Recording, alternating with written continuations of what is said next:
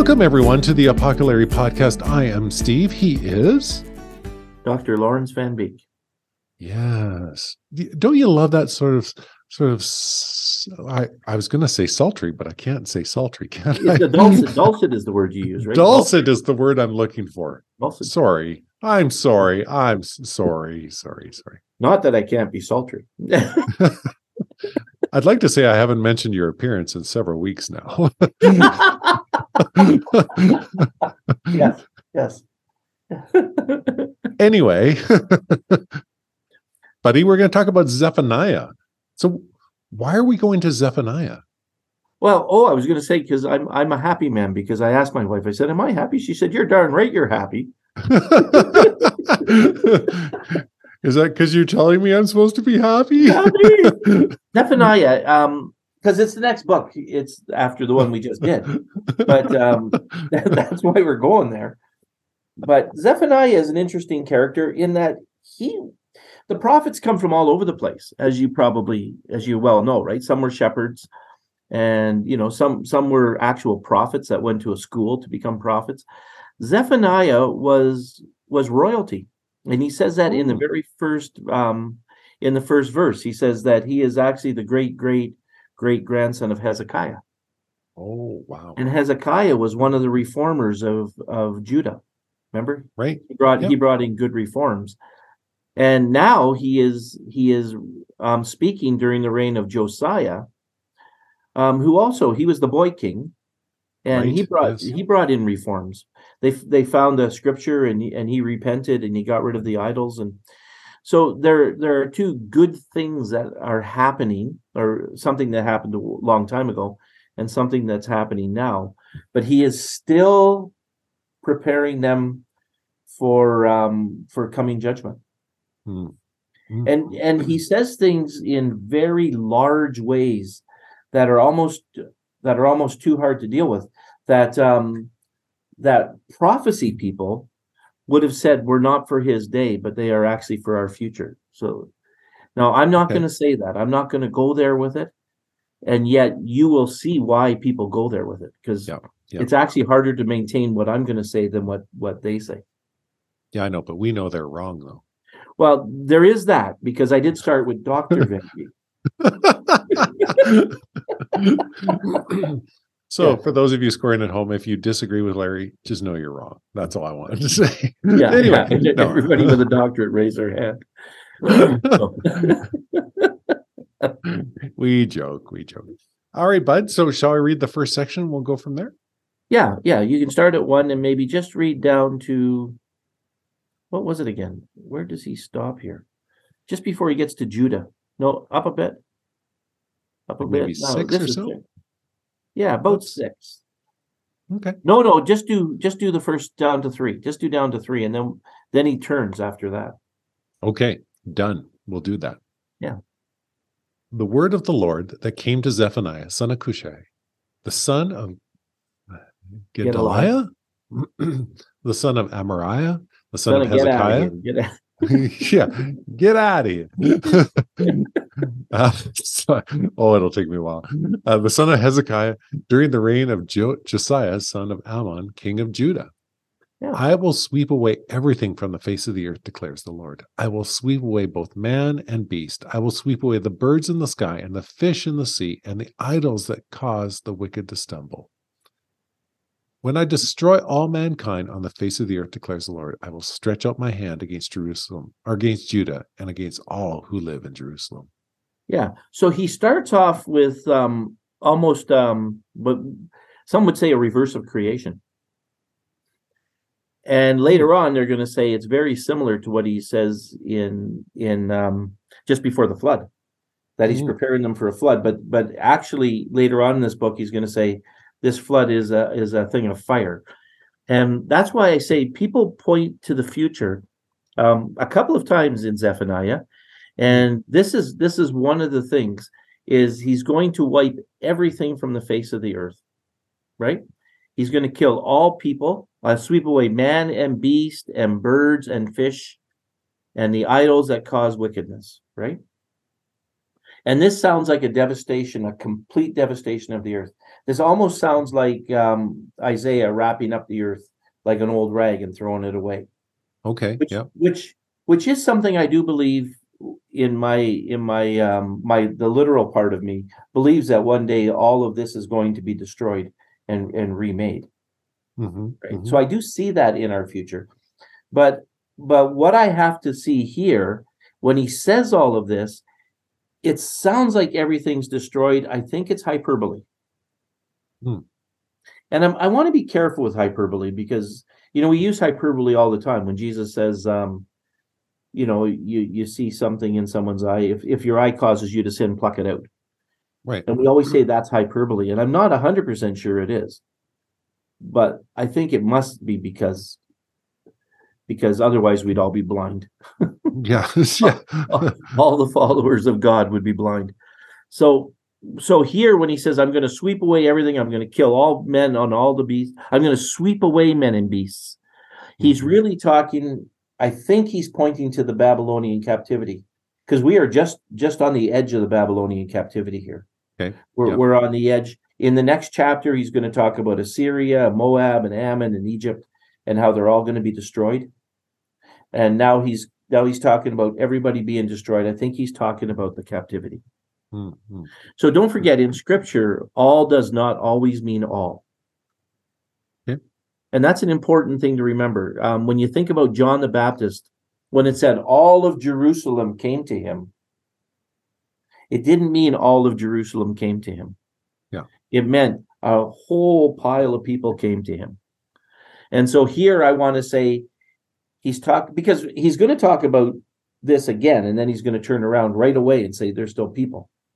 So, so give it a go now and keep reading. Does that make sense? Yeah, certainly yeah. does. Yeah. And it's an important context to say not all means all because then it helps you understand what he's up to here. So yeah, like yeah. Even though you know in the back of my mind, there's a part of me that still thinks that he's referring to everything. All right, so we're halfway through verse four now, folks. I will destroy every remnant of Baal worship in this place the very names of the idolatrous priests who bow down on the roofs to worship the starry host, those who bow down and swear by the Lord, and those who swear by Molech, those who turn back from following the Lord, and neither seek the Lord nor inquire of him. Be silent, or be silent before the sovereign Lord, for the day of the Lord is near. The Lord has prepared a sacrifice, he has consecrated those he has invited. On that day, on the day of the Lord's sacrifice, I will punish the officials and the king's sons, the, and all those clad in foreign clothes. On that day, I will punish all those who avoid stepping on the threshold, who fill the temple with the, of their gods with violence and deceit. On that day, declares the Lord, a cry will go up from the fish gate. Well, let's stop there. yes, because because you can't hear anything in in the fish gate. As soon as you hear the fish gate, you're kind of gone at that point. I, I don't know why they named all of their gates. They also have a, a dung gate. Hmm. So I'd rather be at the fish gate, but but yeah, yeah, both, yeah. both would smell terrible. yeah, yeah. I'm, I'm, thinking. So anyway, anyway, so what he does is he talks about the whole earth being being you know being swept away, and and I will sweep all of this away, and then he turns it against Judah. And the rest of this whole chapter is talking about Jerusalem. And now, at this point in scripture, once you've had the Babylon or the Assyrian captivity, when you talk about Israel, you could be talking about Judah and Israel, right? Mm-hmm. Up until the Assyria captivity, from the time of Solomon to the, or Solomon's son, Rehoboam and Jeroboam, it's a divided kingdom and you refer to them separately. Once you get to this point, it's Israel again. Right. So so he says about Judah, he says, I'm going to destroy everything. So you've been worshiping Baal or Baal. Baal was the um the the god of conquering, right? Mm. And um and you've got idolatrous priests. I miss I missed Moloch. Oh, he's a little further on. People that worship the starry hosts. So um that that was a part of worship. You worship the stars. And I, and I'm going to say astrology, but I'm not sure that would be correct. I could be I could be off base to refer to astrology for this part. Yeah, astro- I sometimes mix up astrology and astronomy. Yeah, no, you're fine. You do good. Yeah, they're they're they're they're quite different. Um, and he says those who swear by the Lord, and also those who swear by Moloch. And remember, Moloch was the god. Samson, no, Samson is not Samson. Um, Solomon actually allowed one of his wives to have a have a Moloch built in his kingdom. Oh, okay. Yeah, he didn't say it was right. He just didn't stop her from doing it. Remember, Moloch was the one that we think child sacrifice was done to when you were in. Yeah, I was going to say, did did they burn their children for Moloch? Yeah, yeah, they had different Molochs. One was the arms were raised, and they would heat him up until he was fiery red hot. The other he had to get kind of a gaping mouth, and there'd be a fire inside. And and you would work, you would you would sacrifice to him, but in times of very serious trouble, they would actually sacrifice their first their their children. And you know, your firstborn could be could be 12 or 13 years old, you know. Yeah. Which at what wow. which at a point where you'd just be hucking them in there without any problem at all. You know, like if you've ever seen, if you ever saw a 13 year old, we will stop now. We will stop. It's actually quite serious. It was a very serious thing. God didn't want it to happen. I still I still point us back to Abraham and Isaac. Mm.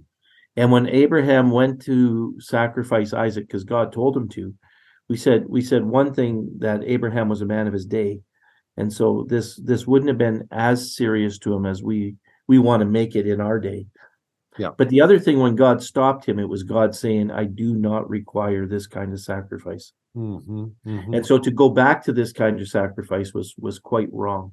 And much, much more wrong to us with our sensitivities, right? Right, right, right, right. And then he says, So be silent before the Lord. The Lord has prepared a sacrifice. On the day of the Lord's sacrifice, I'm going to punish the officials and foreigners, those clad in foreign clothes, the king's son and, and foreigners, right? Yeah. I'm going to punish these. Uh, all who avoid stepping on the threshold. Now, this is stepping on the threshold. It almost sounds like you're getting married and you're carrying the bride over. Mm-hmm. But but when I read about it, they think it comes from Samuel 5 5. And Samuel 5 5, um, well, I'll go just a bit before. So, so the Philistines had captured the Ark of God and they put it in Dagon's temple. Mm, right. So yes, they had a temple to the god. Their god was Dagon, and they put the ark before the temple. They came back the next day, and and Dagon was bowing before the ark. That's right. Which really ticked them off. Yeah. And so they they they reset up Dagon. They left the ark there, they came back the next morning and he had fallen to the ground and his head and hands had been broken off. And they were lying on the threshold and only his body remained. So so again, this is Ark of the Covenant stuff, right? This is uh yeah. Um who's the guy from the Ark of the Covenant? Can't remember.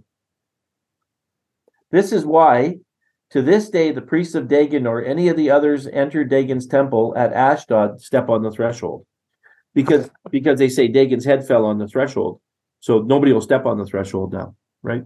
You think they would have worshipped God, but they didn't. They just didn't step on the threshold of of, of their yeah. God. Yeah, they, they made a wonderful allowance. yes, they did. They did, and they so they think that this is what this is about. I'm going to punish those that avoid stepping on the threshold because they're worshiping other things. They're allowing other things other than God. Right. Right. Yeah and these and these are his people right? That's why he's taking them to task for this. These are his own people. Later on he's going to take the other guys to task but the other guys it's those sins of of attacking israel when israel is weak and those kind of sins that that god says you don't do that right? Ammon and, and moab. But yeah this is exactly what you're saying. Yep. all right folks picking it up at verse 10 i might as well I'll read i read a, read a little bit into verse 10 but let's just start there on that day declares the Lord, a cry will go up from the fish gate, a wailing from the new quarter, and a loud crash from the hills. Wail, you who live in the market district, all your merchants will be wiped out. All who trade with silver will be destroyed.